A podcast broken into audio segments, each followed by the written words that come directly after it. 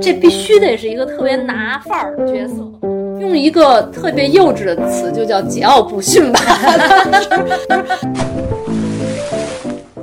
大家好，这里是 Holy Duck 户外电台，我是老柴。今天是我们电台开张的第一期，然后我请到了我的好朋友谦儿哥，谦儿哥跟大家打个招呼。 Hello，Holy Duck 电台的听众朋友们，大家好，我是谦儿哥。虽然现在不知道我们 Holy Duck 电台未来会有多少听众，但我们这第一期的节目还是非常开心的，跟啊我们最亲密的好朋友在一起录制。那为什么邀请谦儿哥来做我们第一期节目的嘉宾呢？首先是因为他是啊、我最好的好朋友和我的伙伴，那另外一个原因是。啊，谦儿哥是我认识的人当中，可能跟我们 Holy 大课外电台想主张的一些生活方式最贴近，或者说是跟传统的这个职业生涯最反叛的一个代表。虽然我特别讨厌给别人打标签，但是我经常向他人介绍谦儿哥的时候会提到的一些标签。她是一个女鼓手，我一直管她叫刺猬乐队的前鼓手。她一会儿可以讲讲她这一段的往事。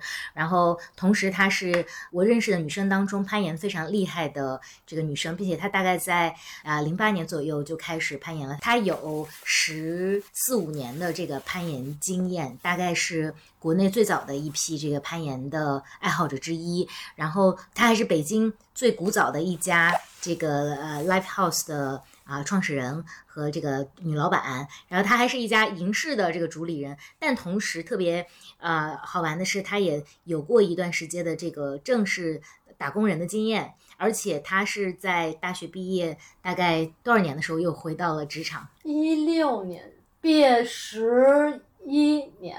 毕业十一年，从来没有正经从事过这个职场人的这个呃这个事业，但他又回到了这个职场，又工作了大概有四五年一六年到今年，啊，对，大概有哦，那还挺久的，七对啊年。嗯对，但但其实我认识他的时候，他是刚刚从这个身份上回来，所以他其实过着一种让我很羡慕的非常多彩的人生，而且反复横跳，然后中间好像也没有任何任何的不适。对，所以就是今天想让谦儿哥来讲讲，当然更重要的一个原因，我们既然叫。后力大户外电台嘛， 然后我们想跟他讲讲这个关于户外运动的事儿。就他自己是一个啊、攀岩爱好者，也是一个滑雪爱好者，当然他还玩很多东西，包括像啊、露营啊、徒步啊，然后可能大家尝试的很多项目，包括像啊、潜水，其实他都有过尝试，所以想跟谦儿哥聊聊他的反复横跳的人生，以及呃，就是题目其实我我提前想了很久，叫做《黄金时代遗留的退休女 鼓手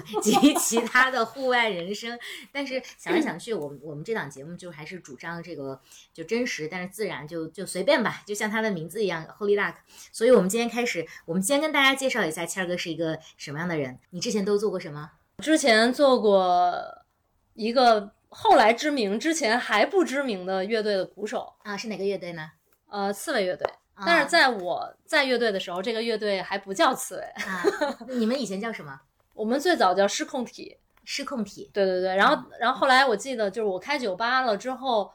好多年之后有一个我们酒吧的，其实算是我我那时候的一个小粉丝是那种，他拿出来一个日本的算是非主流乐队的一个名单，嗯早年间的嗯一个网站，居然就是在当时的那个网站能查到我们当年我们乐队的资料。啊，所以哇，我觉得好神奇。虽然当时我们觉得就是像像校园乐队一样，就是很儿戏的搞了一个乐队，但是就其实它还是被留下了一些记忆，嗯，所以这这一点让我觉得还挺欣慰的。失控体当时有几个人？失控体当时三个人，当时我们因为那时候很幼稚，嗯就是就是觉得就是我们崇拜的就是涅槃乐队，嗯然后涅槃乐队就三大件儿，嗯，就最简单最真实的声音，那嗯我们也就这样，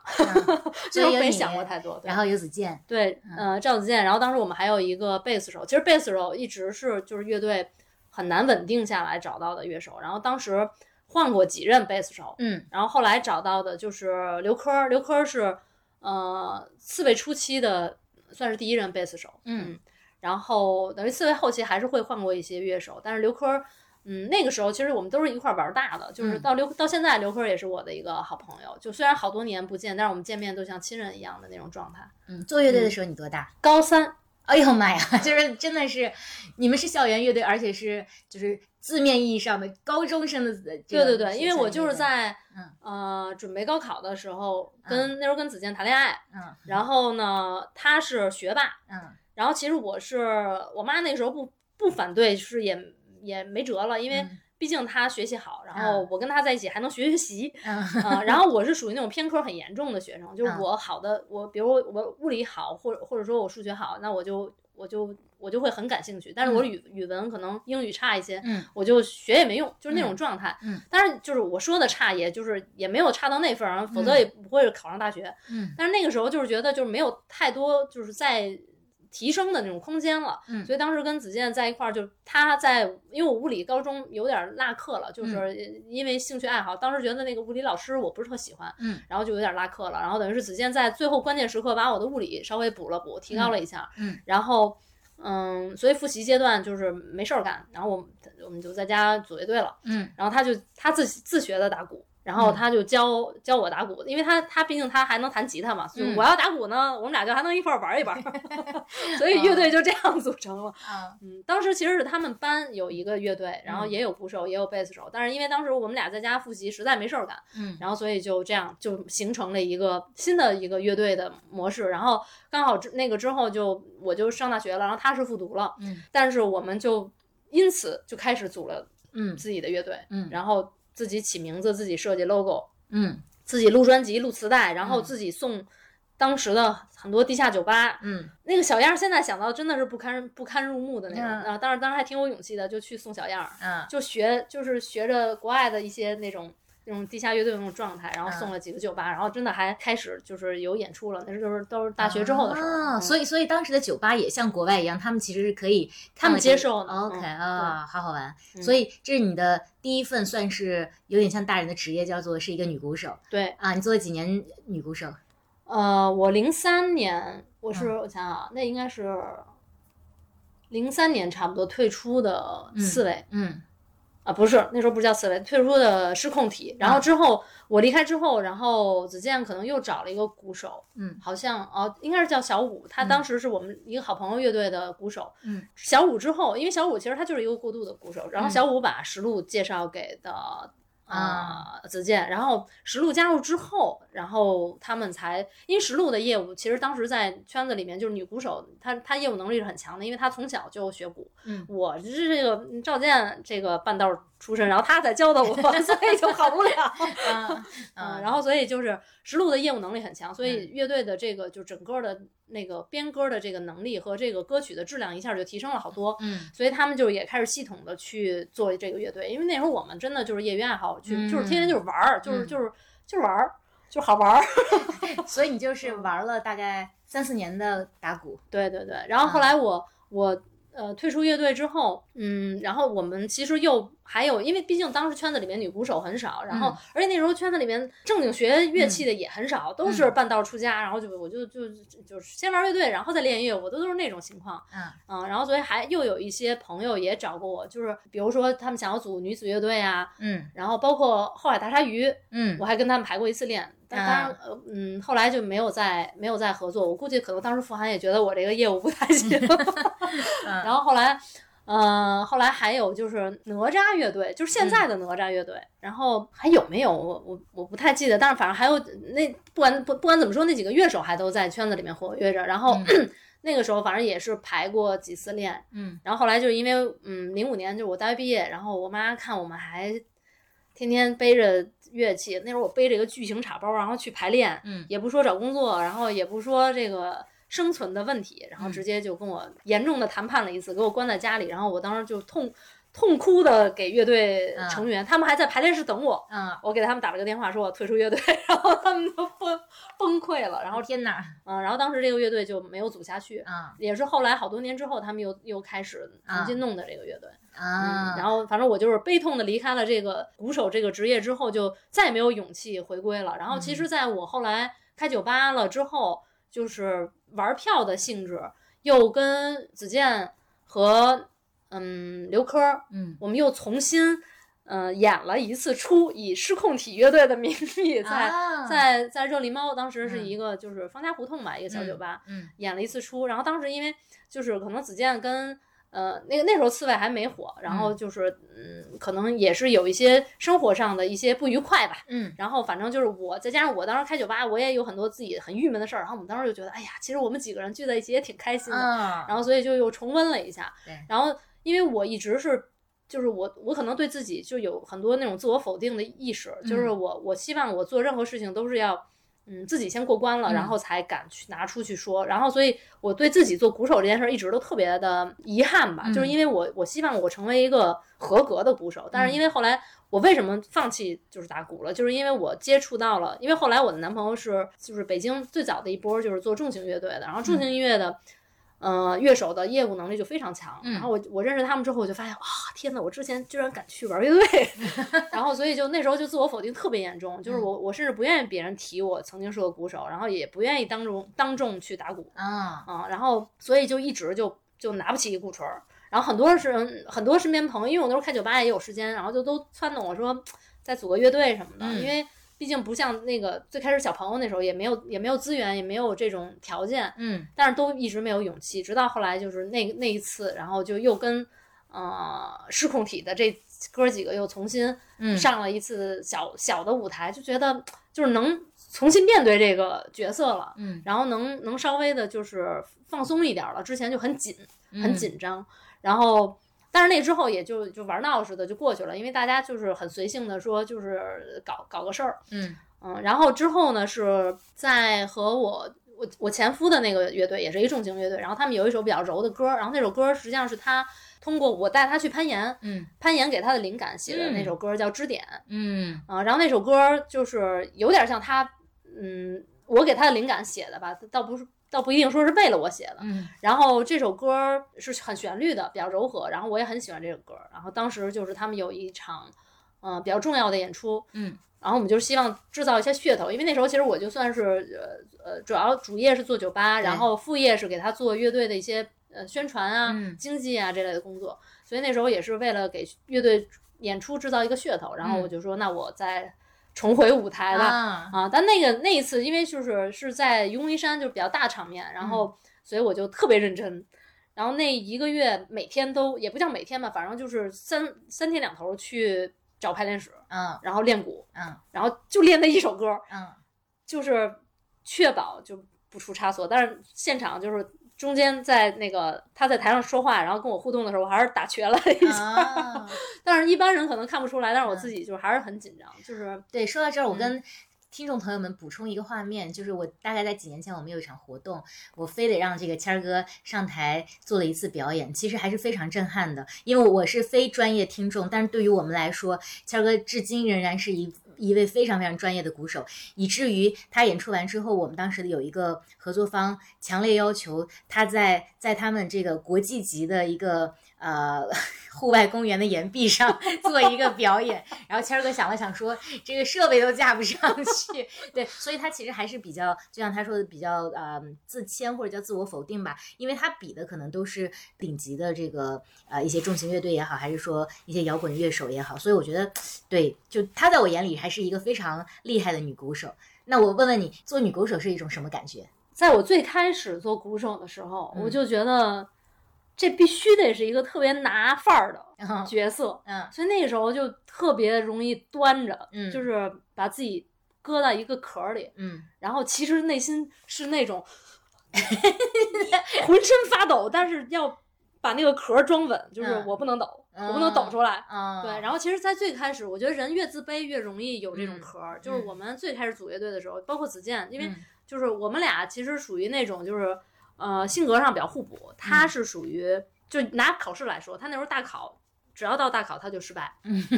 我就是属于那种嗯平时从来不认真准备，然后只要到大考就超水超超水平发挥的那种，嗯所以我们俩就很互补。然后他到了演出的，比如说舞台上，他他会紧张，嗯然后他会紧张，他就很很荡。嗯然后丧到我都不可理喻。就是我们有过那种演出，就是自己的业务也不行，然后嗯设备特别差，嗯然后他因为抱怨设备，然后现场什么砸东西、摔东西，就是发脾气什么的。嗯然后，但是我跟他就相反，就是嗯我也很紧张，但是我就要端出那副最酷的、 啊最屌的样子。啊对，所以就是最开始可能给给身边的人的那种印象，我还是那当然我们就是博轩儿后来是就是给我们在我我离开乐队之前，然后还给我们做了一场演出的二琴，嗯，然后就是节奏吉他，然后那时候博轩儿一见我，因为我那时候就是得穿的特别范儿，大皮靴 到膝盖，然后穿着皮衣，他就说：“哎，哇塞，人家就是麦当娜的打扮，就那个年代。”嗯，嗯，然后所以就是，其实，在大家眼里，我就还是属于那种比较有范儿的那种对那种状态。但是其实我自己心里是很清楚的，就是我每一次场紧演出之前，其实都很紧张。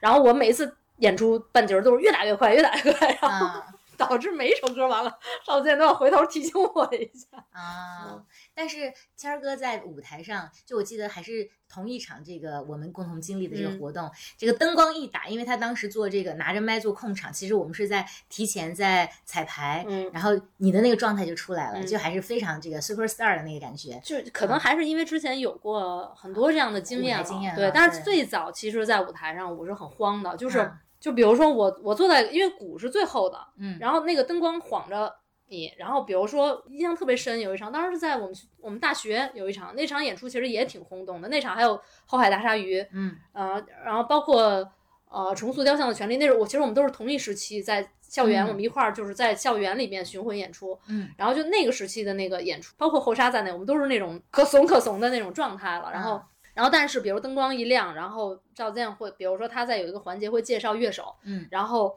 那个介绍到我的时候，我就必须得装酷。然后其实就我根本就不敢看台下的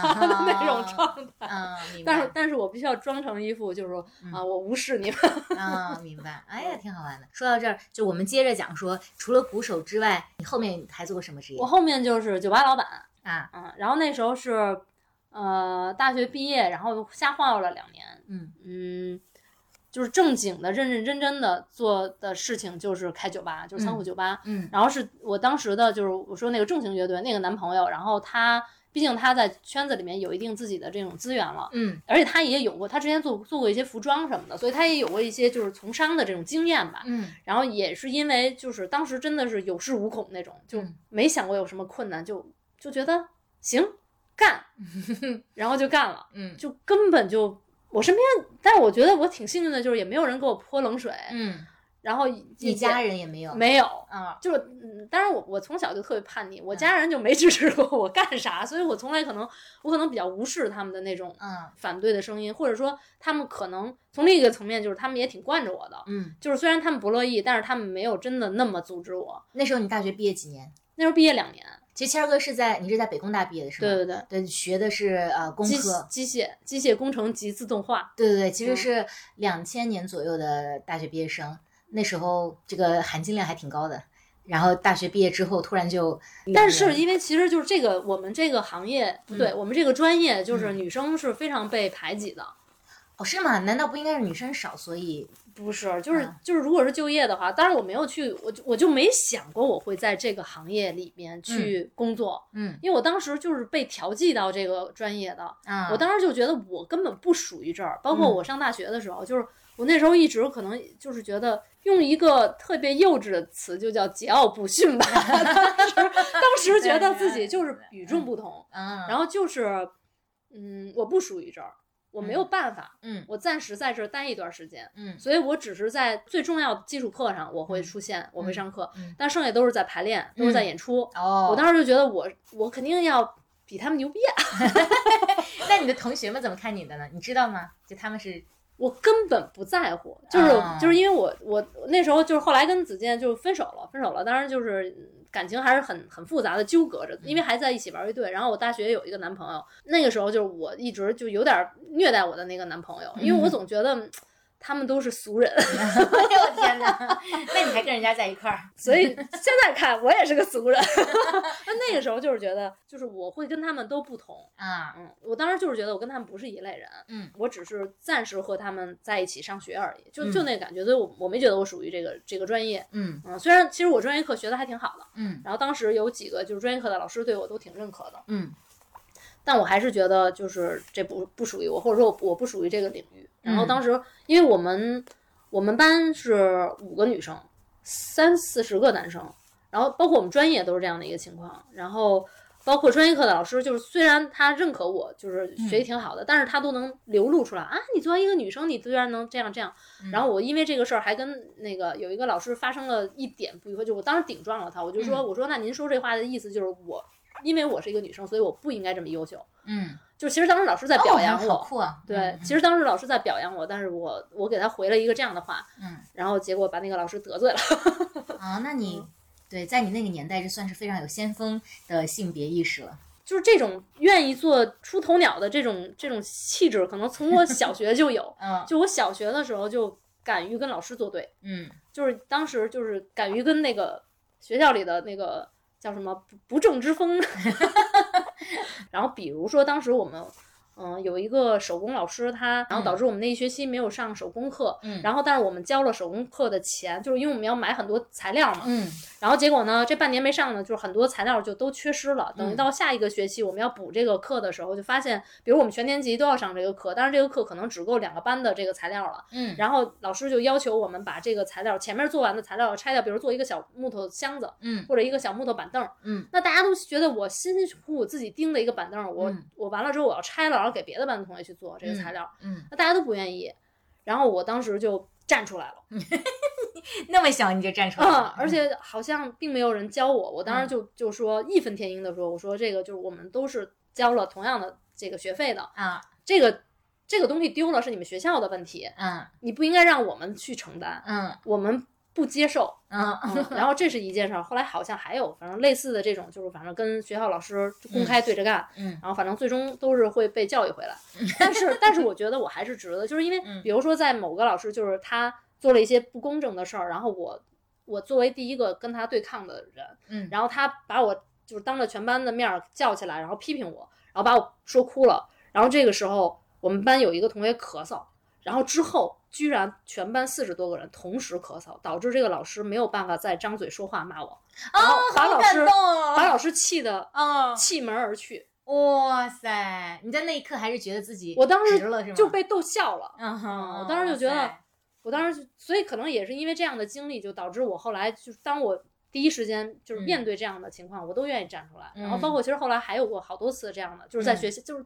而且都是在小学。啊嗯啊，好酷好酷好酷！所以你天生就有点这个摇滚的精神，对，就是我有点反骨。 就就很就是很叛逆，而且嗯我敢干。就我嗯不是说像很多叛逆是，我只是想想，嗯嗯，或者我背地里骂骂街什么的，嗯，嗯，就我我敢干出来。所以你大学重点大学毕业两年就去当了什么地下乐队的什么酒吧老板娘，对，就对是对，女老板。嗯对对女对，老板然后那个时候其实是跟我当时的男朋友，然后我们当时还拉着另外他的一个朋友一块儿开的这个酒吧，嗯然后那个时候还反正感情也都很不稳定，然后分手了之后呢，肯定他就退出这个酒吧了，但是其实他他对我还是很好的，然后他也很负责任的，就是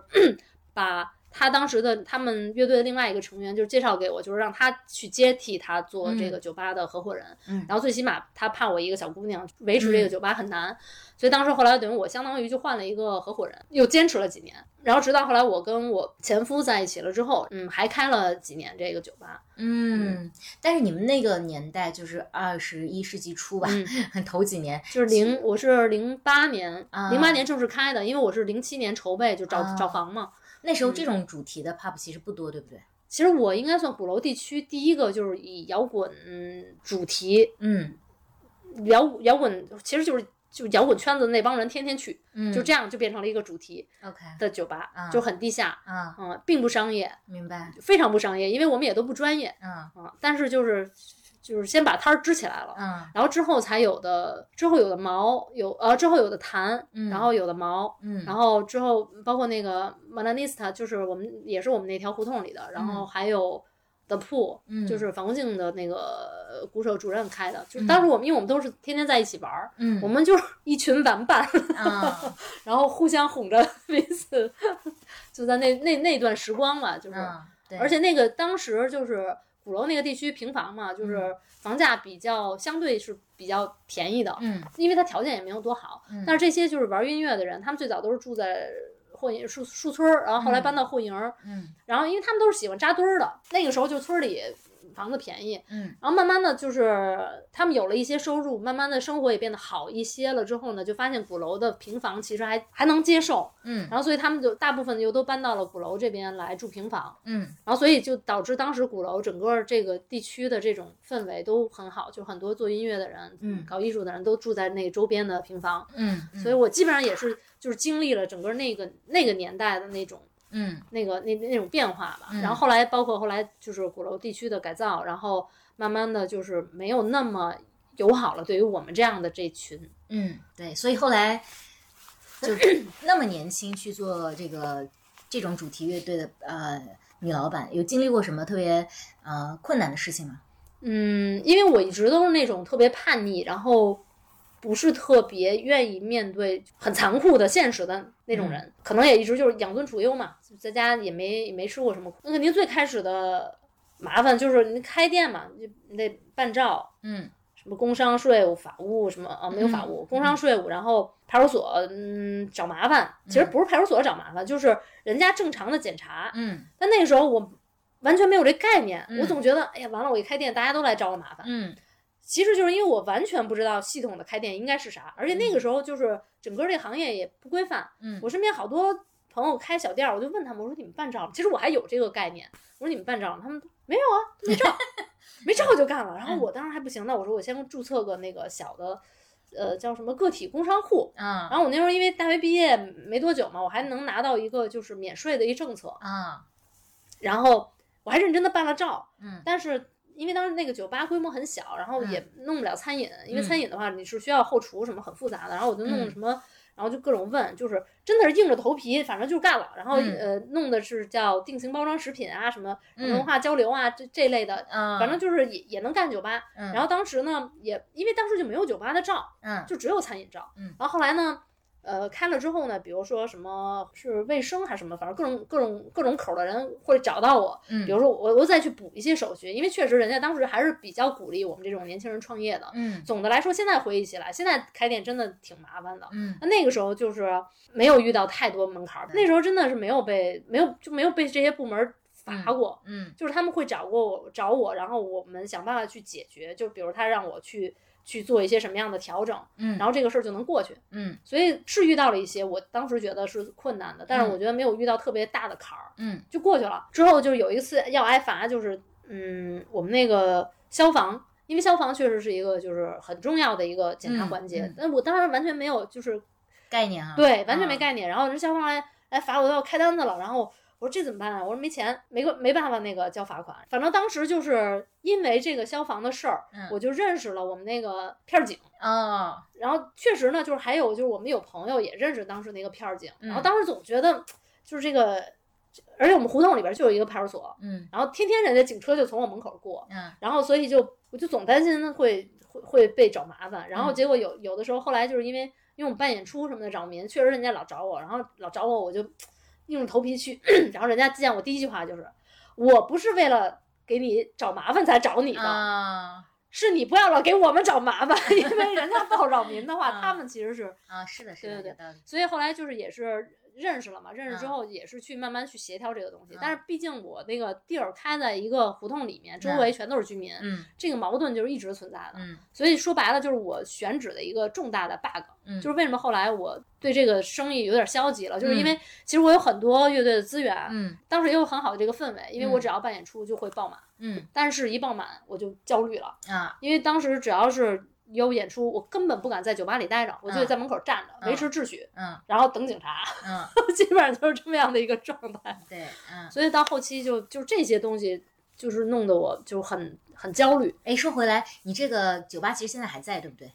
对，对，它叫什么？当时特别逗，当时也是遇到了这个注册名字的困扰，嗯因为当时我就想要，因为我那个酒吧，它当时我叫仓库，就是因为我找这个房子，它本身就是一个老的粮店，改成了仓库，嗯它真实就是一仓库，嗯然后用它改的。嗯所以呢，我就觉得就要用这种很很很朴实的名字就好了。但是我注册不下来，嗯人家就说你这是一个专用名词，你不可能用它注注册你的这个这个店名儿。然后嗯，然后我就起了各种奇奇怪怪的名字，然后都是重复嘛。然后嗯当时就是有一个找英文去音译有一 warehouse，嗯然后就它的音译过来就就威尔浩斯，因为当时也是注册太着急了，啊，我就试了无数都不行，然后最后就威尔浩斯，然后就就注册成了，嗯，啊。然后所以这个名字到现在其实他们可能还在沿用着，就但是大家更了解你们的还是叫仓库的。对对对，最早就是是仓库，啊嗯，而且后来好像外地也有叫仓库的，啊，也是类似的酒吧嗯，应该也是 live house 的一类的吧。啊，嗯，都是因为知道当时知道北京有一个仓库，就其实，在那个年代还是有一定的，在全国范围之内都有一定的影响力了。对对嗯对，是北京最早做这个 live house 的人之一。对，但是现在看，其实真谈不上 live house，因为我们的舞台太不专业 了。嗯，嗯但就是对我我我也去过一次，嗯我我觉得气氛还是非常好，就是嗯好像这已经过了十好几年了，嗯对嗯他还在那个地方， 就很地下。非常非常地下，对我我觉得还还蛮酷的，嗯嗯，所以你从这个 呃 pub 的女老板，后来又去干嘛了？嗯，我想想啊，嗯后来因为就是我就是觉得什么事儿只要想到了就就就可以干，嗯，所以当时就是嗯，其实做过一些兼职，现嗯在想想就算是兼职，因为我当时攀岩，嗯然后攀岩其实当时是帮呃奥斯卡，嗯因为当时就是有很多。嗯，这些户外品牌的人，他们都是我们的岩友，嗯然后就因为这个关系就认识了，认识之后就帮这些户外的品牌去拍过嗯当模特儿拍过一些模特儿图啊，或嗯者是然后还有就比如说需要圈子里面找那个攀岩的替身，嗯然后或者会找会攀岩的姑娘嗯，拍去拍一些东西，其实就是最早的户外的攀岩 KOL。 对，那时候没有这个概念，那时候就嗯觉得好玩儿，就这个事儿不管挣不挣钱，就觉得、嗯哎有一个我能把我自己攀岩的这个爱好嗯变成了一个别人来找我嗯干的一个事儿，就觉得特别有趣。嗯然后就跟大家就去了，从来没想过这个事儿要挣多少钱，或者说去往这个方面去经营一下，从来没有过。嗯嗯然后这个等于是一些这种兼职，然后再有就比如说，嗯、我身边的人的乐队，然后去帮他们做一些这种传传播。当时就是我我因为我理科出身，我嗯写不了稿，嗯但是就是毕竟大学毕业嘛，就是没有什么文采，但是写写新闻稿啊，一些罗列事情还是可 以的。你要跟那些就是玩乐队有很多，他们就嗯跟他们比起来的话，我肯定业务能力还是强一些 的。所以就是因为那个时候，大家在这个圈子里边，不像在职场里，职场里就是你你什么人干什么事儿就完了。嗯那个时候我们就是你想干你就干嗯啊，他他他都那样了，他还能干那个事儿，那我嗯觉得我也能干。嗯所以那个时候就没有任何门槛儿，就想干就干了。比如说，我们要刚开始有什么微博呀，比如嗯发个什么类似小新闻稿似的那种小短文儿，嗯，或者是嗯做做小采访。我嗯然后后来包括后来有公众号了，我还因为哦，我还有一个重要的角色， 你做我什还有一么个？淘宝店，啊，对对对对对，你还你还是一个淘宝店主， 对对对，淘宝店现在也开着呢。嗯，我啊天哪，我真的是就是喜欢什么就干，然后也不对好好干。 淘宝店主要做什么淘宝店是卖银饰，啊？就是那个是我在开酒吧之后。嗯开酒吧之后，然后因为我一直都特别喜欢银饰，然后就老自己买，嗯然后后来就觉得，要不然我就我就自己开个淘宝店。然嗯后那个时候淘宝店刚开始兴起，嗯然后呃其实也有过一段时间了，但是嗯身边就是系统做的人还是很少。嗯然后我当时就注册了个淘宝店，然后就开始找货源，那会儿还去泰国，嗯嗯，找一些那种比较有设计感的那种品牌的货源。然后其实做的也还行吧，就是、嗯就是后来，因为后来有很多很专业的这种代运营公司，然后大家去玩流量的运营啊，什么这种营销啊什么的。嗯然后我是，我是对这个线上的东西确实有点不感冒，我其实还是喜欢实体的，就是嗯线下的东西。嗯所以线上当时我找了一个合伙人，就是我们两个去配合，我负责线下的部分，就比如说我是买手，我选货，嗯然后我我负责拍照，嗯然后负责嗯库存管理，嗯然后负责定价等等这些，然后他就负责店铺层面的运营。就是最那个时候其实还挺认真的做过一段，而且最开始每天生意还有个最好的时候十几二十单呢嗯，每 天都有是这样是这样啊！啊，好 吧。哦收音机前的朋友们，谦儿哥提到这个的时候眉飞色舞， 好像是很大的生意一样对，。那个时候就是觉得哇塞有流量那就可以了，对，其实还是很厉害的，嗯嗯因为最早没有做过任何，也嗯也不会 啊，还是很好的。啊。对，这是淘宝店，然后嗯之后就是乐队的一些就是简单的一些经济，比如说帮他们呃约约采访啊，啊然后嗯配合他们就带着他们去配合采访啊、嗯执行啊、什么录音啊、什么等等吧，或者说比如说新专新专辑发布的一些活动策划，啊嗯，还有新专辑的一些策划、创意什么的。啊，你都合作过哪些乐队？最早其实就是我当时前我前夫的那个乐队嘛，就是万众，然后之后就是就算是比较个人的一个乐队叫 Jungle Miko，然后那个时候也是因为我就是生活比较 down，、嗯我想要去拉萨嗯去散散心，然后刚好赶上他们在那儿巡演，啊，然后再加上我之前一直又帮乐又帮乐队就是做这些事儿，然后再加上我本身又是一个鼓手，而刘维、刘维他是以他个人为核心的一个乐队，他个人又是一个鼓手，他是一个很专业的鼓手，而且他是玩那个 drum- drummer bass 就就很那个家伙事儿很复杂，所以嗯呢，他就特别需要这种就是乐助帮他去拿设备啊什么，比如调音之前这个。搭他那套鼓就非常的费时间，那个时候圈子里边都没有这种这种系统的，比如说嗯乐队带个助理去巡演什么的，可能经济条件也不允许，所以他们都是自己苦哈哈的，自己拎着设备然后去，然后这边演出那边卖周边，周边的话也就是酒吧的人帮帮忙，嗯就没有自己人。所以嗯那时候我刚好去那儿玩儿，然后他们算是我北京的老乡，嗯然后过去了，我肯定要愿意就是跟他们在一起玩儿，嗯然后等于是跟着他们也能去，因为我自己一个人，我我我当时也是因为有有朋友在那边儿能接待，但是我毕竟跟他们一起的话，我们一块儿玩儿的可能更更有意思，嗯，然后所以就跟着他们，然后他们在那那儿的演出，白天比如我们一块儿出去去寺庙啊，去去逛景点儿啊，然后晚上就去他们的演出，嗯然后我又是一个闲不住的人，就好张罗。比如到了演出呢，本来是去看他们演出，给他们捧场的，结果呢，他们没有人盯那个前面周边，嗯然后就去帮他们盯周边，然后比如他们调音会有一些状况，我帮他们去协调，哎，慢慢的就变成了他们的一个帮手嗯啊，所以在在拉萨就帮了他们。嗯，两场演出吧，然嗯后后来刘维当时就觉得，哎，还挺好的。然后之后呢，因为我也是想要去西南部走一圈嘛，然后他们那个巡演也大概是那样的一个行程，我就刚好就我说那我就调整一下我的行程，我就跟着他们走几站，嗯然后就这样边走边玩儿，然后边配合工作，然后就形成了点默契。然后另外嗯当时就说要不要让我去给他做这种经纪人助理，因为我毕竟经纪人他还是需要圈子里的资源。嗯然后但是我当时主要还是帮他做一些比较基础的工作，嗯所以当时就算是做作为刘卫他们乐队的经纪人助理这样的一个角色，就跟嗯他们等于就成为了一个合作的一个关系。嗯然后包括后来他们有很多的这种，就比如音乐节的演出啊，然后还有就是一些巡演啊，我都会跟着他们巡演，或者说跟他们，嗯，包括商务的一些谈判，成为了他们团队的一员。然后嗯其实坚持了好多年，因为刘维个人也挺传奇的，他自己其实就是自己的经纪人，因为嗯他有很多这方面的意识。我们两个就就算是搭档，搭嗯档了几年，然后刚好也是我从。呃，离开酒吧，然后进入进入那个户外的户外的圈子，然嗯后正经进入这个户外媒体。然后当时我们是作为这种就是公关公司给这个户外的品牌去提案的时候呢，就有很多这种，比如说跟摇滚乐啊、跟电子乐啊这样的一嗯些这种有有交集的这种项目，我都可以把刘维也推进进来。然后慢慢的，其实就是我把我整个的这个身边的这些圈子嗯和这些资源，其实也都调动起来，嗯，然后做了一个整合。对，其实其实你的工作从头到，甚至从你的这个小学一直到高中组建乐队，再一直到开酒吧，到后来的各种工作，我觉得贯穿你前面这段经历的四个字，好像就是你说到的想干就干。但是我有一个问题，就是当你比如说你刚刚提到在开酒吧的时候，其实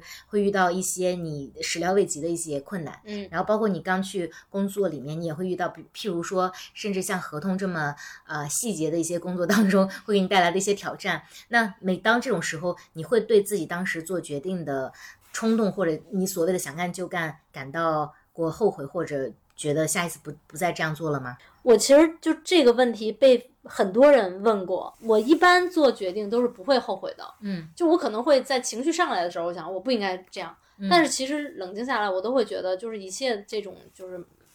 可可以说是没有什么准备的这种这种决定，嗯就我都不会后悔，嗯因为我是觉得就是尝试嘛，我还是希望人生能有更多的这种经历。嗯当你经历了之后，所有的这些经历都会是属于你最最有最有价值的一些经验也好，收获也好，嗯。所以你觉得这个你这个性格是是是你天生的呢，还是说你做摇滚乐或者从事户外运动对它的形成有所影响呢？我觉得应该是由性格决定的。我嗯热爱摇滚乐，决定了我热爱户外，嗯然后决定了我会突然就做一个决定，然后就去干了，嗯就可能是性格决定的。嗯然后当然是在这个过程里面，我所有的这些经历又坚定了我的这嗯这种性格的这种走向，嗯所以就就是慢慢成就今天的自己的这种状态吧。嗯嗯，你从什么时候开始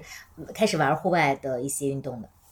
我从零八，其实零七、零六、零七年就接触了，当时嗯也是因为那时候身边有朋友，嗯就是做音音乐圈的朋友，他们攀岩，他们算是就是北京或者说中国最早的一波攀岩的人。嗯然后他拉着我去攀岩，他当时就说我的身体素质非常适合，嗯然后他也觉得我一定会爱上这项运动。然后结果我就被他撺弄的尝试了几次之后，嗯然后就在零八年吧就开始了，就是很认真的攀岩，就高频次的攀岩。嗯，就你刚刚提到身体素质，什么样身体素质的人比较适合攀岩呢？就比如我，我最近其实也在想，哎，我要不要去试试？因为我之前从事的还不少种类的运动，但嗯攀岩我一直除了跟你们一起体验过几嗯次之外，没有完全的去专业从事过。我觉得我也不知道他当时是因为什么觉得我适合，但是嗯我是觉得就是好动的人，就是体力体能旺盛的人，嗯嗯，这个是最前提的东西。然后再有呢，哦嗯就比如说性格，就比如说性格开朗的人，可能容易去接受这种户外运动。我觉得嗯可能最开始是这样。然后再有就是协调性，嗯协调性好的人，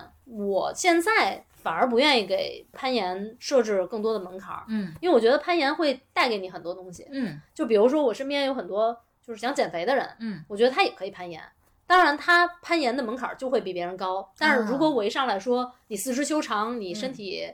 身体很轻盈，你就适合攀岩，那那些人可能他们就不会去了。嗯但是真的攀岩会让你的协调性更好，嗯因为攀岩是一个会逼着你呃动脑子的运动，嗯就是你很多时候，比如说一条线路，对于每个人来说，它的完成方式都不一样，嗯，当然协调性都是可以在你在不断的岩壁上待着，保持这个平衡的过程里面去提升的，嗯，然后但是你的柔韧性、你的嗯力量，对吧？或者说你的平衡等等吧，或者说比如说你的手的力量、你的肩的力量、你的腰的力量。核心力量、脚的、腿的，每个人的优势都不一样。嗯，所以当你遇到一个难点的时候，你用你强大的上肢解决这个问题，或者你用你强大的这种身体的柔韧性解决这个问题，嗯嗯就是每个人都有自己的一个完成它的可能的方式，或者说几个。嗯。嗯，那所有以什动么脑子就可以过。哦，有什么样的人非常不适嗯合攀岩吗？就除了我们常规知道不太适合运动的，像什么啊、高血压、高血糖什么的。那比如说体重过大的人可以，体重过大的人肯定是会有负担的，因为嗯你攀岩最主要克服的就是你的体重。嗯嗯，如果比如说我，我现我最近瘦了十斤，嗯我没有，我一直没排，因为我一直特别忙，没没有时间攀岩。但是我一上岩壁，我就发现我比之前爬的好了，就是因为我哦轻了，哦嗯哦就是体体重肯定是有一个很重要的一个因素的。嗯，哦所以说如果是体重很大的人，确实一上来攀岩的话，难度会很大，哦所以他不适合暴食，他可以做顶绳攀登。嗯嗯，因为攀岩，就是我是觉得一一个东西，它让你有一个信念，就是我要瘦，嗯我要克克制我的体重。嗯我是觉得这个是会有帮助于你去减肥的，而不是嗯说我就是为了，或者说我就跑步啊什么那种。嗯我觉得攀岩，因为它是在这个运动中你在思考，嗯并且你有乐趣，你有这种挑战的这种这种成就感，然后同时你还有这种信念，就是嗯我要瘦。嗯反正我身边有很多愿意减肥的人，他们都愿意去用攀岩的方式去减肥。它本身对你的热量消消耗会有很大帮助吗？还是说更多的就是嗯都有精神上的？我觉得都有，肯嗯定有消耗的。啊嗯，因为我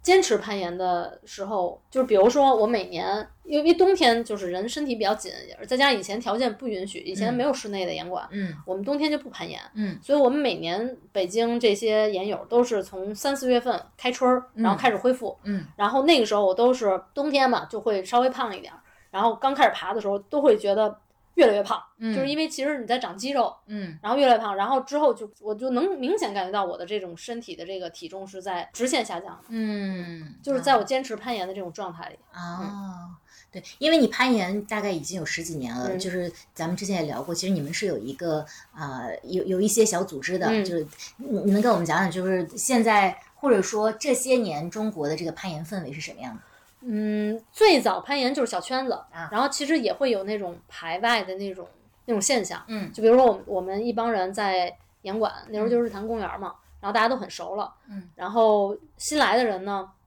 就肯定互相就得就就是那种看着有点儿看不惯，嗯或者就觉得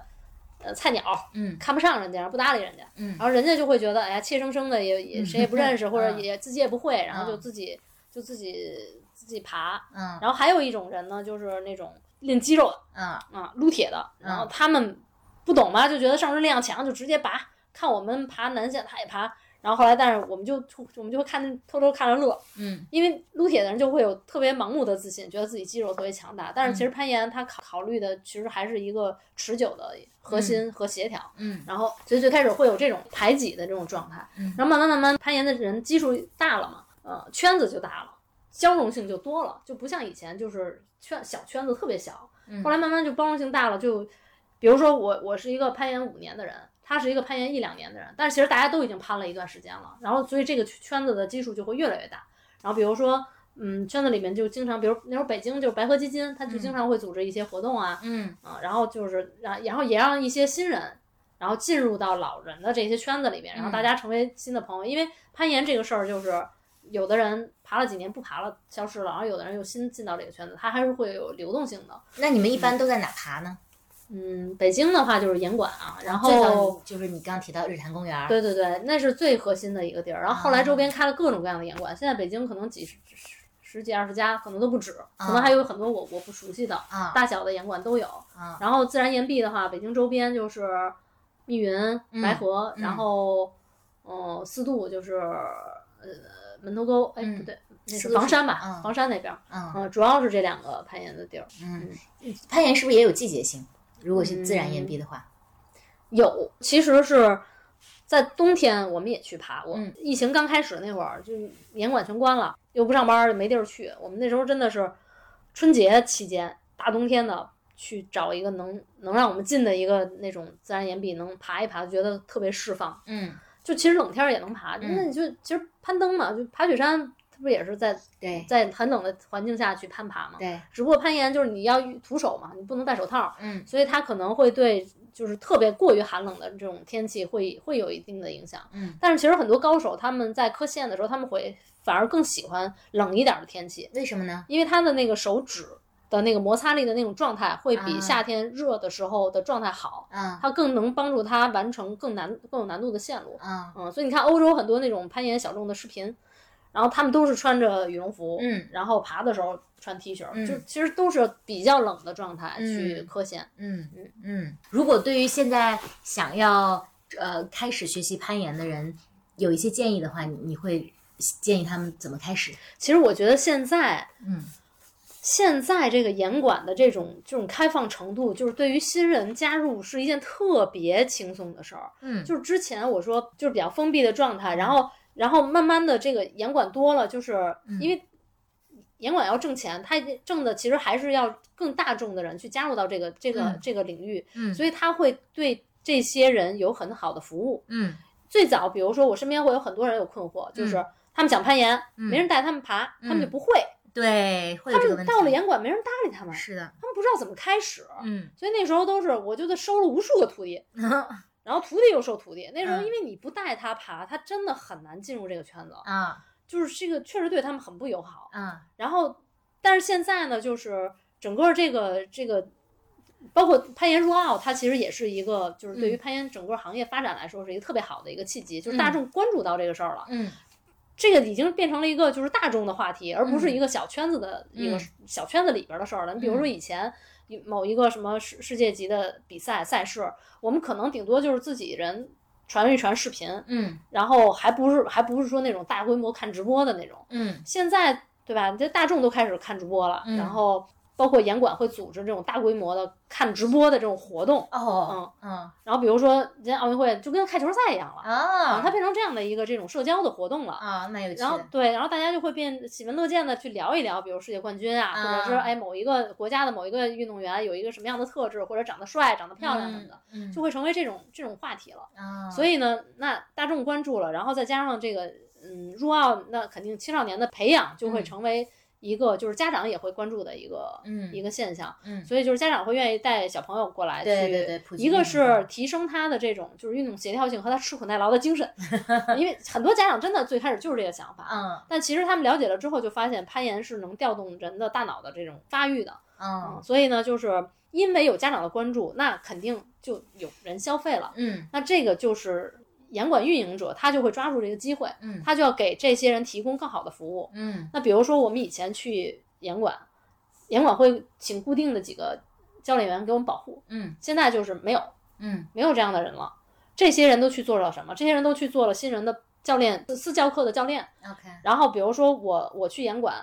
我没有办法找一个他们那儿的人去给我保护，嗯而它有一个大面积的一个自动保护区，嗯你就自己爬就 OK 了，它不需要有人力了、啊啊。但是它还会有一个先锋区，嗯那个先锋区的线路就会就是等于是你可以顶绳爬，你也可以先锋爬。嗯那个区域你就需要自己带，比如说你约朋友，嗯或者说你在现场碰到有朋友去做搭档，嗯嗯，所以它整个的这种严管的这种运营模式都会和以前完全不一样了。嗯嗯，所以比如说你是一个新人，像以前我身边有很多人都会问我，我要想开始攀岩了，我怎么攀？嗯我怎么爬？我怎么了解严管？我怎么报名？我怎么去买装备？各种问题。然后到现在，就是我身边问我这样的问题的人越来越少了，嗯或者比如最简单的就是，他问我有人问我了，我就跟他说，你去某一个严管、某一个品牌，你所有的问题他们都可以给你解决了，嗯你提前打一个客服电话就都 OK 了。嗯嗯，然后因为严管有各种各样的服务了，嗯嗯它所有的这些顾虑都能被解决，那他很容易就会成为一个嗯新人，一个研友，然后慢慢的变成一个发烧友。嗯。那如果一个新人呃从学习到差不多能体会到这个运动的乐趣，大概要多久？嗯，我觉得看还是看这个人是不是真的适合攀岩，嗯如果是的话，一次就够，啊，就是他爬一次，他就能感受到乐趣。嗯就比如他登顶一次，嗯他就觉得我要再来一次。嗯啊，有趣。呃，因为现在已经快十二月份了，雪季也已经来了。那嗯接下来你会花很多时间去雪场吗？不会呀、因为没时间呀。那往年你的状态是什么样的？就是往年，比如说上班的时候，那就是周末，比如周五晚上就会约，就肯定是周一就开始啦。周一一上班，哎，早上起来先大家休闲的时间就是约一下这周末啊去哪儿滑雪啊什么啊啊的。然后因为要提前订房，啊！所以肯定是要从周一就开始计划这个这周末的事儿了。嗯啊，嗯然后周末，比如一般就是周五嗯早上肯定要准备好装备了，然后晚上可能下午有的有的人积极点儿的提前提前下班，提前出发，然后大家就结伴就去崇礼了。然后或者有的有一波人是呃周六一早去，嗯然后还有一些就是更就懒得或者说没那么没那么发烧的，就北京嗯周边的那个雪场，那就是当天滑，嗯当天去当天往返就好了。嗯嗯然后我是啊，反正因为疫情，然后去崇礼就有点难，嗯因为很麻烦，嗯，所以这两年就没有那么热情。再加上可能是疫情之前，我去过一趟日本，嗯日本的粉雪那种状态确实是太嗯迷人了，然后导致我就觉得崇礼的雪也就那么回事儿。嗯就这个东西确实是，就是你一旦滑到了更好的雪，你就会对之前就就不满足了。嗯然后我就觉得，嗯，去崇礼就也也就那样，所以就没有那么强烈的愿望了。再加上有其更更多的阻碍，我就懒得去了。嗯，但是攀岩就很容易，因为现在城市里面有各种各样的对大的对岩馆，对对吧？我晚上下班，我恨不得六点下班，我都能去爬一会儿。对啊。但放是松上一下个，我记得上一个雪季你还经常去崇礼，但你做的一件事情不是去滑雪，你是去修公园儿。对，因为啊就是因为，嗯、滑雪就是在崇礼滑雪，我已经没有那么强烈的欲望了。嗯然后又刚好呃，一部团队他们，呃，因为因为刚好我男朋友在帮他们去冬天做这个雪地的雪雪地公园的这个运维，所以呢，就是我就其实就是好玩儿，嗯然后就也去尝试，嗯然后而且再加上我是学理工科的， 然后他那个修那个公园，它其实就像雕塑一样，啊然后就很有意思。嗯我真的是觉得就像玩儿一样。嗯，我们做的事情就是，首先就是，呃因为他们这个团队很专业，就是一个苏格兰人，一个意大利人，嗯他们两个人一直是在全全球范围内去修各种各样的这种雪地公园，然后自行车赛道，嗯，然后他们费雪的那个大跳台也是他们这个团队去维护的，然后所以他们很专业，然后他们就会在呃国内。呃，最开始其实没有疫情的时候，他们都会请很多国际的这种专门修公园的这些小伙伴儿过来，加入到他们的团队，然后去做公园。首先就是先把这个公园搭起来，嗯那个时候可能会费更比较多的精力，因嗯为他要把雪先造雪，然后堆大雪包，然后按照他的这个规划去把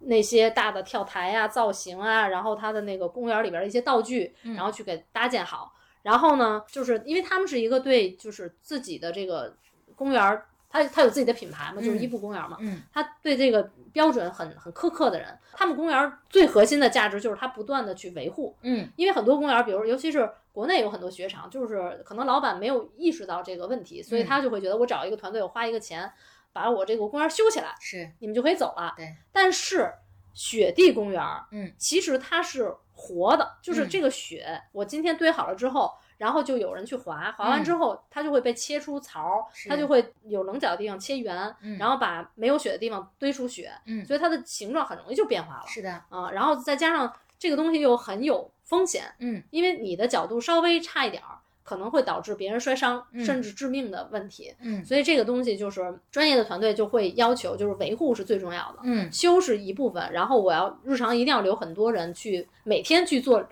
两次以上的维护。嗯所以呢，我当时去做的这个角色就是去维护这个公园儿，嗯就是在一个基础的搭建已经完成，只不过被白天霍霍了一遍，嗯，然后我们去把它恢复成它应该的样子，这样的一个工作。嗯就所以就是因为最初的搭建是很费体力的。嗯嗯啊、然后但是我们这个呢，其实其实也挺辛苦的，嗯，就是拿着铲子推雪嘛，对我看到你拍的这照片里面嗯，，就也很辛苦，就真的啊，像老农民锄地一样那种 就耕耘的感那觉。你觉得会得到跟像运动一样的乐趣吗？嗯，我觉得怎么说呢，就是就是修公园也有成就感，因为每啊天它温度不一样，比如说温度很低，它就会很快冻上，嗯然后就会很难修，嗯或者是它冻上之后那个粉雪就很难粘住，嗯一刮风就跑了。嗯 所以就是每天你都会有遇到新的问题，就是嗯这个也是一个挑战。当你把公园修到特别完美的时候，嗯就特别有成就感。啊，嗯对，因为你之前还跟我讲过说，他们在呃夏春夏季的时候，他们会迁移他自己的工作重心到去修一些山地自行车的公园儿嗯，啊，那那个是样一个什么样的场景？我今年夏天去体验了一下，啊那个比修雪地公园儿更辛苦，因为那啊个真的就是挖石头、嗯挖石头、挖土、嗯夯土，啊然后所以就真的就是像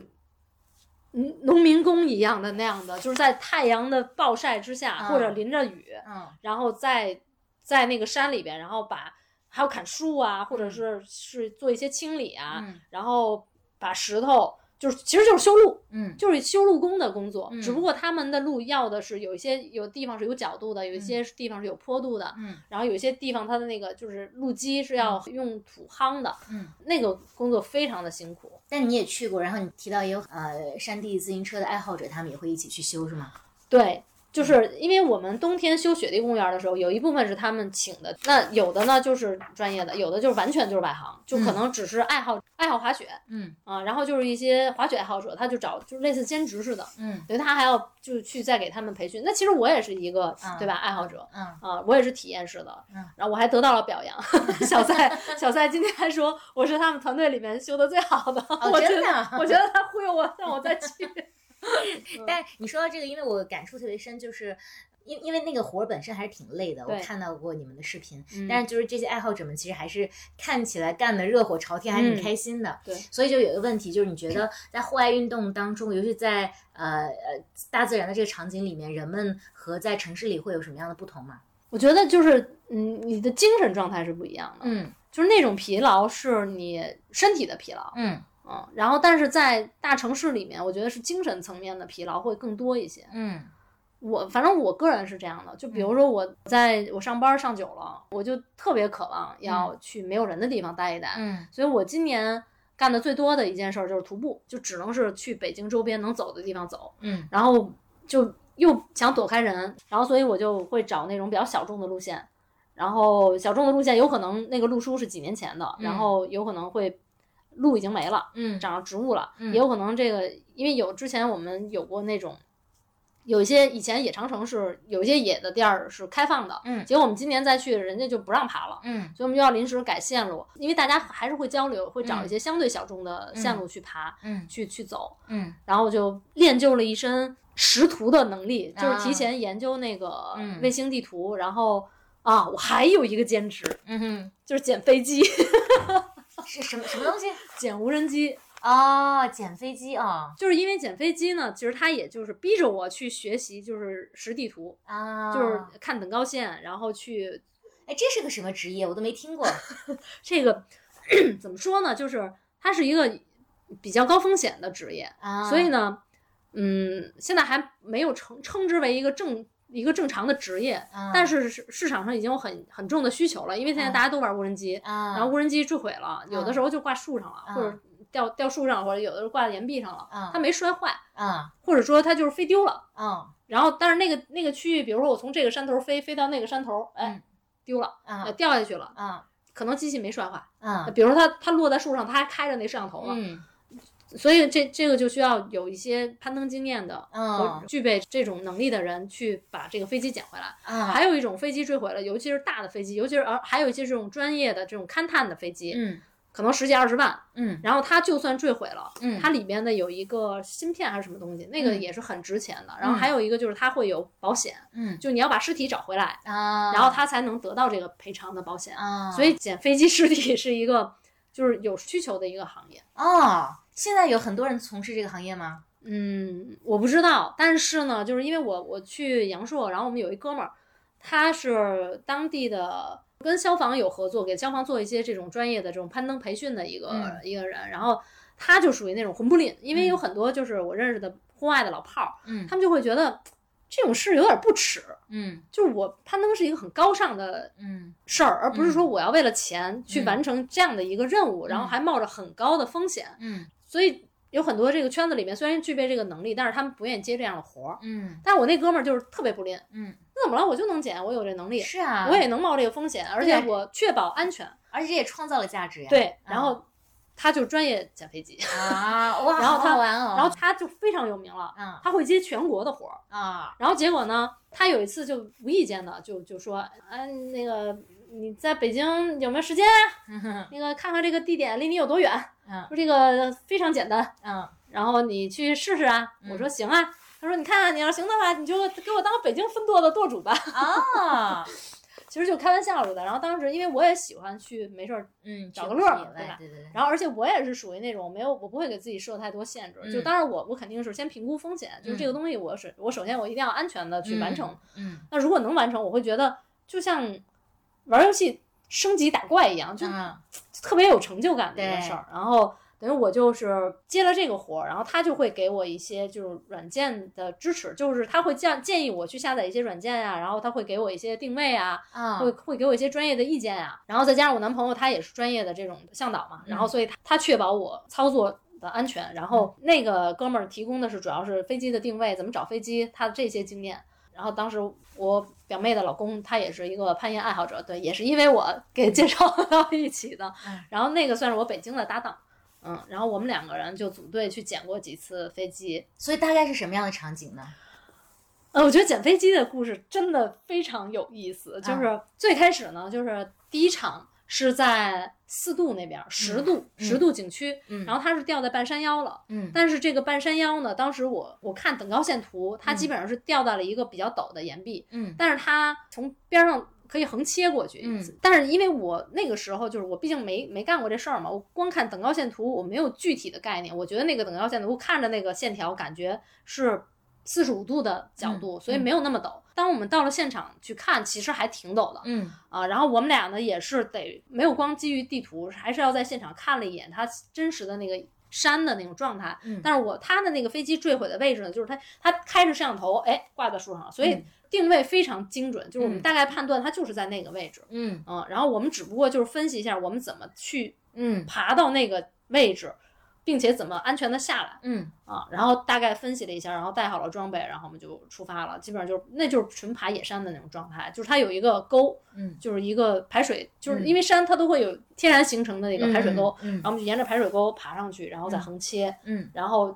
找飞机，找嗯捡到了飞机，然后再切回来，然后给自己降下来。这次网上的这个攀登需需要用一些辅助性的工具吗？对，就是呃绳索，嗯啊绳索类的装备肯定是要有的，然后再有一个就是攀岩的专业技能，因为我们俩都是攀岩的嗯，啊。如果是一般人，肯定还是有啊很大的风险的。哇哦嗯，那你们捡到的飞机是是价值很高的飞机吗？嗯，首先我们接这个活儿的时候呢，就是我那个阳朔总舵主的， 啊，他就会分析，就是他他首先他就跟他就跟对方聊，他就像一个那个经纪人一样，啊他就先聊一下这个飞机大概是什么价格价值，然后这个市场会有一个行规，比如说啊它是应该，我们的我们的减飞机的费用应该是这个飞机价值的百分之二十，嗯或者是百分之多少，大概应该是这个金额。嗯，所以如果这个飞机很便宜的话，如果是很简单，可能我们就去减了。对但是如果是有很高风险的话，我们就要看这飞机是不是值这个钱啊啊，基本上是这样评 估。，哦，太有趣了！早知道我们就拿这个单独录一期了 这可可以剪单独剪录飞机。你你们剪过什么特别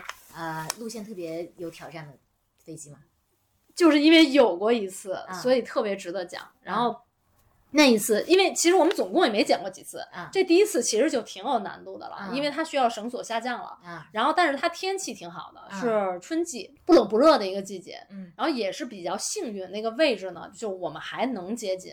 然后，因为我那个哥们儿，他捡的真的都是垂直岩壁，那嗯那要降好多米，就是嗯好几百米的那种的，嗯那种操作就很麻烦，就要哇背塞很重的装备。对，嗯，然后所以呢，一般我我们还确实没有遇到那么难的，但嗯是最、最难的一次呢，就是冬奥会之前，嗯海坨山，海嗯，坨山那块儿不是一个分会场吗？对对嗯对应该是给央视拍的一条素材，他们、他们是应该是一个乙方团队去给、去给这种就是赛事报道、嗯去拍素材。嗯然后他的飞机是因为遇上大风，因为他们坐缆车上去的，嗯等于就是雪雪场嘛，嗯站在山顶飞的时候被大风横切到了另外一个山的山头，嗯然后难度在哪儿呢？如果是它只是我们坐缆车到那个山顶，然后嗯从这个山顶从直接爬下去，再从那爬上来，对是很容易定位，并是且也比较容易接近的。对，但是它这个当时等于就是它赛事之前，嗯，那个缆车就关了，就而且我们不能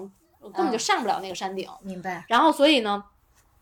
禁言之后，而再有就是它的那条素材很重要，它嗯必须要把飞机在一个时间之前捡回来。嗯然后而且他们特别认真，然后找了当地的守山的人。守山的人就是说，那个山头有一条就是徒步路线，嗯能从沟里面穿过去。但是他说是徒步路线，它也就是人能走的嗯陡度，嗯，但是自然全都是就是全都是有植被的那种，纯、哦也是纯野山。天然哪后呢，当地人带着他们已经去过一次了，嗯他们早上进的山，到了大概坠机的那个位置已经都是下午了，嗯然后他们也没有太多时间找，然后他们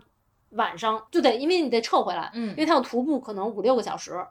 单程，嗯然后他如果是不及时下来的话，他当天晚上夜里就撤不出来了，哦嗯。然后他们当天可能也是得天黑了之后才撤回来的，嗯没找到。嗯然后之后那个村民，因为那个机器还挺贵的，嗯然后那个村民又自己，因为村民他走那个路已经非常的熟悉了，对，又自己去把那周边全找了，嗯就是也不叫全找了，嗯把一个他们因为它是风刮大风刮的嘛，是然后刮完之后刮刮刮刮刮到它的天空就关机了，哦然后就自然自由落体。哦所以呢，他他们就是分析它风向可能刮的往那个、嗯那个山坡里刮了，嗯所以他那个那个村民就去那个山坡整个找了一下午、嗯都没找到。嗯所以当时就是我接到这个任务的时候，我就觉得非常有挑战，对，而且你看当时是已经是冬天了，嗯很冷，嗯就是就刚入冬，但是嗯那山里面，就嗯山里面的话，肯定要肯定要比外面冷。嗯然后结果呢，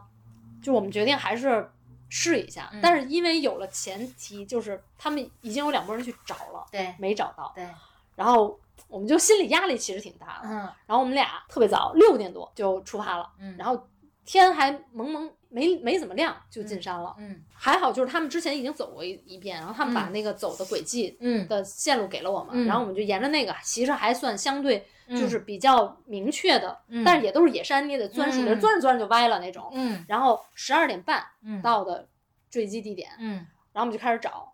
就真的是感觉很多，因为它都是很多都是干草了，因为秋、嗯秋末了嘛，然后那干草都是被人走过的痕迹。嗯但是你像那一大片山，然后它那个山山顶是一个平顶，嗯，平顶全都是小灌木，一撮一嗯撮一撮一大片，嗯然后等于山下边坡里全都被人掌握了，然后我们嗯俩当时就觉得完了，没戏了。然后我们当时设了一个就是关门时间，就是我们嗯必须要在一点半下车，对否则我们就回回不去了，就就对肯定是就天黑了嘛。对，然后我们俩真的是绝望了，找绝望了，找到一点半还没找到。然后嗯当时那个就又问我那个总舵主，我就问他定位，他说你不要听他们的，嗯你就按照我的方法，你再找一遍，就是嗯在定位往东嗯五十米的范围之内。嗯然后我们俩就又找了一遍，结果他就在那个平顶的某一个灌木的旁边的地上。啊，所以就其实就被总舵主说对了，对，并且那些人就是没想到他会落得那么近，就是以为风给刮远了。哦，然后我们也是是在沟里找了好久。哦，那说明总舵主真的很有经验对啊。我当时看到那个飞机的时候，我当时都要那个时候要哭了哭出来了。哦，我真的是觉得我们要失，就是失败了，对对而且对我们太辛苦了。你看早上起来没天没亮就进山了，嗯然后钻的已经狼狈不堪的， 大然后概几点找到的？差不多快两点。那那就花了对将近十个小时。嗯，但是找完了之后那个心情就完全不一样了。但是下撤非常远，你看我们要嗯走五六个小时，对，然后结果天就是我们从野路上下到小道，嗯，那时候就已经天黑了，嗯就要开始开头灯了。嗯然后结果呢，我们走上了小小的那种能步道，能看见脚印儿，就是嗯看见那种痕迹的步道，我们俩就特踏实。嗯，走着走着发现走错 路了，那个小道它是。它是我们应该是走着一走一条横切上山腰，然后绕到山背面的路，但是我们嗯就沿着小道走到山谷里去了。哦，然后还好我们发现的时候，我们刚走过半个小时，嗯然后我们就又撤回去。嗯然后本来是想直接切着上山， 嗯其实就在上面，它等于是就是从前面一 Z 字形就是上山了嘛。嗯然后走着走着，那时候就天已经基本上就快看不见了。嗯然后我就觉得不行，嗯风险太高了。嗯我说哪怕咱们多绕四十分钟也不能迷路。嗯然后等于我们俩原路返回，嗯，到车里的时候是晚上八点多了。天哪！就那你一们俩次对、哦，特别极限，给我走对的都绝望，那确实， 太累了。然后你们你们返程的时候还得背着飞机对啊，背着飞机，啊，它是那种大的十字架的那种支撑的啊那我种知杆道儿，然后啊捆在包上，都摔得乱七八糟的了。啊然后我们就把它那个就是捡尸体嘛，就是啊把零碎儿的东西都装在包里对就，回来了。那那机器真的很贵的，嗯，啊十几万吧大概。嗯，对，哇，所以居然还有捡飞机这样的工种，对，对，哎以及这样，所以就这种经历就让我觉得特别有意思，也有挑战。啊，所以你还是天生喜欢这个东西，对啊，你是一个对自然 person，就是你就特别喜欢呃大自然，嗯，嗯，好棒。那你接下来有什么计划吗？哎呀，其实我今天今年一直在幻想开着我的车去。扎尕那，因为我之前就是我们自驾过一次嗯甘南，然后当时路过扎尕那的时候，我就被美惊了，嗯然后但是因为是就是朋友一起都是自驾嘛，然后就也没有更多的时间了。但是就是太美好了。然后当嗯时当时他们就说山上有那个徒步路线，啊，然后可以走，所以我就一直想走。如果过去了，慢慢开放了，我一定要再去走一次。嗯然后我我跟我男朋友已经都说好了，让他今年找时间陪我。嗯但是结果今年我一直没有时间。嗯嗯，所以就一直没去成。然后现在这个新的工作呢，就更忙了，就更没时间了。嗯所以我就一直渴望着明年能去但你去年买走那一圈儿车，我都特别特别高兴，就感觉你买了那个车，好像就是就马嗯上就要走了。你有我当个时真大的的是计觉得嗯划我随时可以说走就走。啊，对对对对对，而那车也很符合你的气质嗯。对嗯，嗯，哎，真开心。那我们这期七七八八聊了这么多，由于这个我们 Holy Duck 是一档其实也比较随便的电台，所以可能我们下一次请谦儿哥再跟大家再聊一聊。大家要有有什么感兴趣的话题的话，或者对谦儿哥有什么感兴趣的问题的话，也可以在留言区告诉我们。呃，然后我们现在此刻在录这个节目的时候还没有这么一个东西啊，但是我们接下来会在节目发布的时候会有一个公众号，就叫 Holy Duck，大家可以去搜索关注。然后关于谦儿哥的故事以及他 Super Star 的照片，我们有可能在公众号里面去公布。然后，呃，大家有什么好的建议，或者对于啊、呃户外以及非户外的人生的一些嗯、你想听的方向，都可以留言给我们。再次感谢谦儿哥，谦儿哥跟大家再说点什么？呃，希望因为 Holy 大哥刚刚开始嘛， 对，所以我特别有一个美好的畅想，就是有一天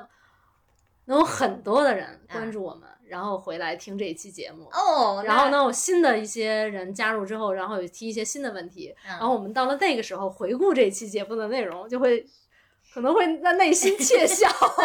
虽然觉得很幼稚吧对，因为他现在是一个 holy 小大哥 嘛，对，但我们也非常开心，以及能听到这里的好朋友、听众们，我们都还是非常感谢你们对我们一个小鸭子的支持。行，那我们这一期就先这样啊，谢谢大家，拜拜，拜拜。我想我已经走得远了，听不到风铃的响了。有一扇蓝色的大门，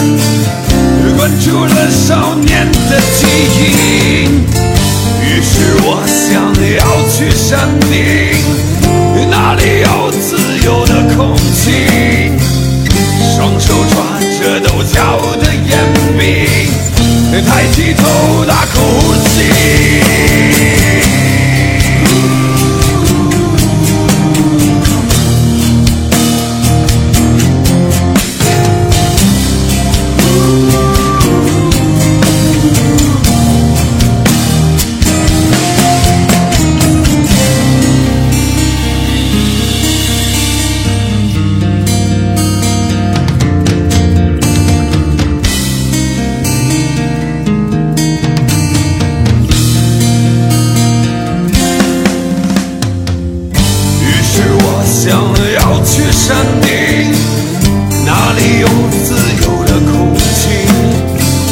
在陡峭的岩壁，抬起头大口吸，只要抓得紧就可以上去。这时候脚下有动静，是石头早就备好的裂缝，盲目中寻找时间，哪怕是一片天界。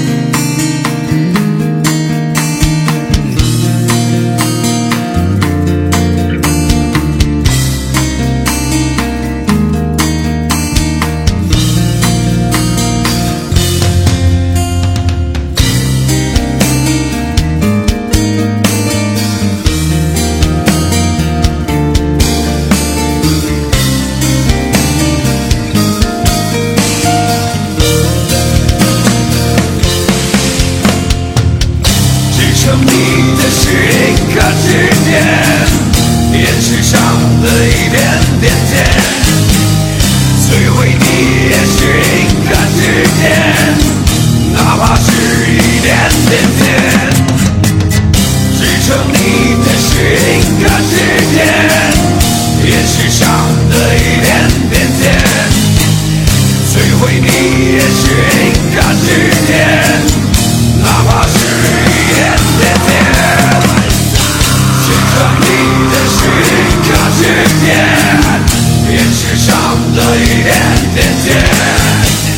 摧毁你也是一个句点，哪怕是一点点点，心疼你的是一个句点，也只上了一点点。